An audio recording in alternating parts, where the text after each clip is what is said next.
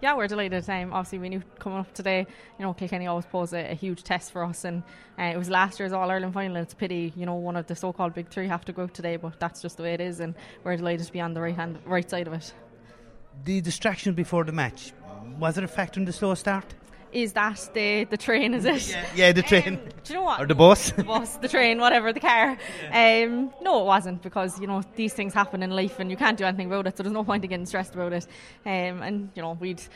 Uh, prepared well you know we've been doing lots of sports psychology sessions over the years and you know knowing to expect the unexpected I suppose and it didn't throw us at all you know maybe we did have a slow start but I don't think that would have been the reason for it And then the goal, your your goal, probably could have had a couple more before half time, but despite all that, we're in a good position at the break. Yeah, definitely. We sh- probably should have had a, a couple more goals, you know, both in the first half and in the second half. Um, their, keep, their keeper is very good at coming off to her line. She smothers you very quickly. Um, so we definitely need to work on that. Um, but yeah, it was good to, to get the goal in the first half.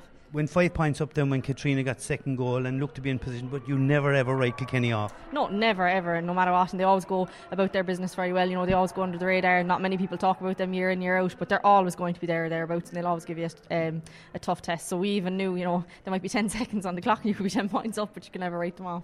Um, so yeah. And the quality of your jersey was tested there late in the game.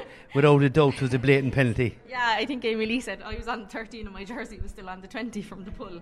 Um, but yeah, look, these things happen, and you know maybe the umpires could have called it, but you know the ref was behind me and maybe he didn't see it. So you know we just have to go again, and yeah.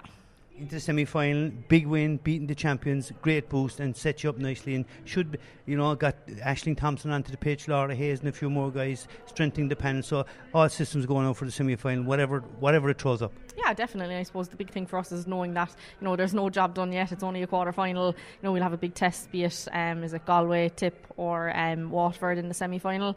Um, so we'll know we have a big test ahead, and you know we're just preparing now for the next two weeks. And it was great to get the girls back on the pitch. You know hopefully we're building at the right time.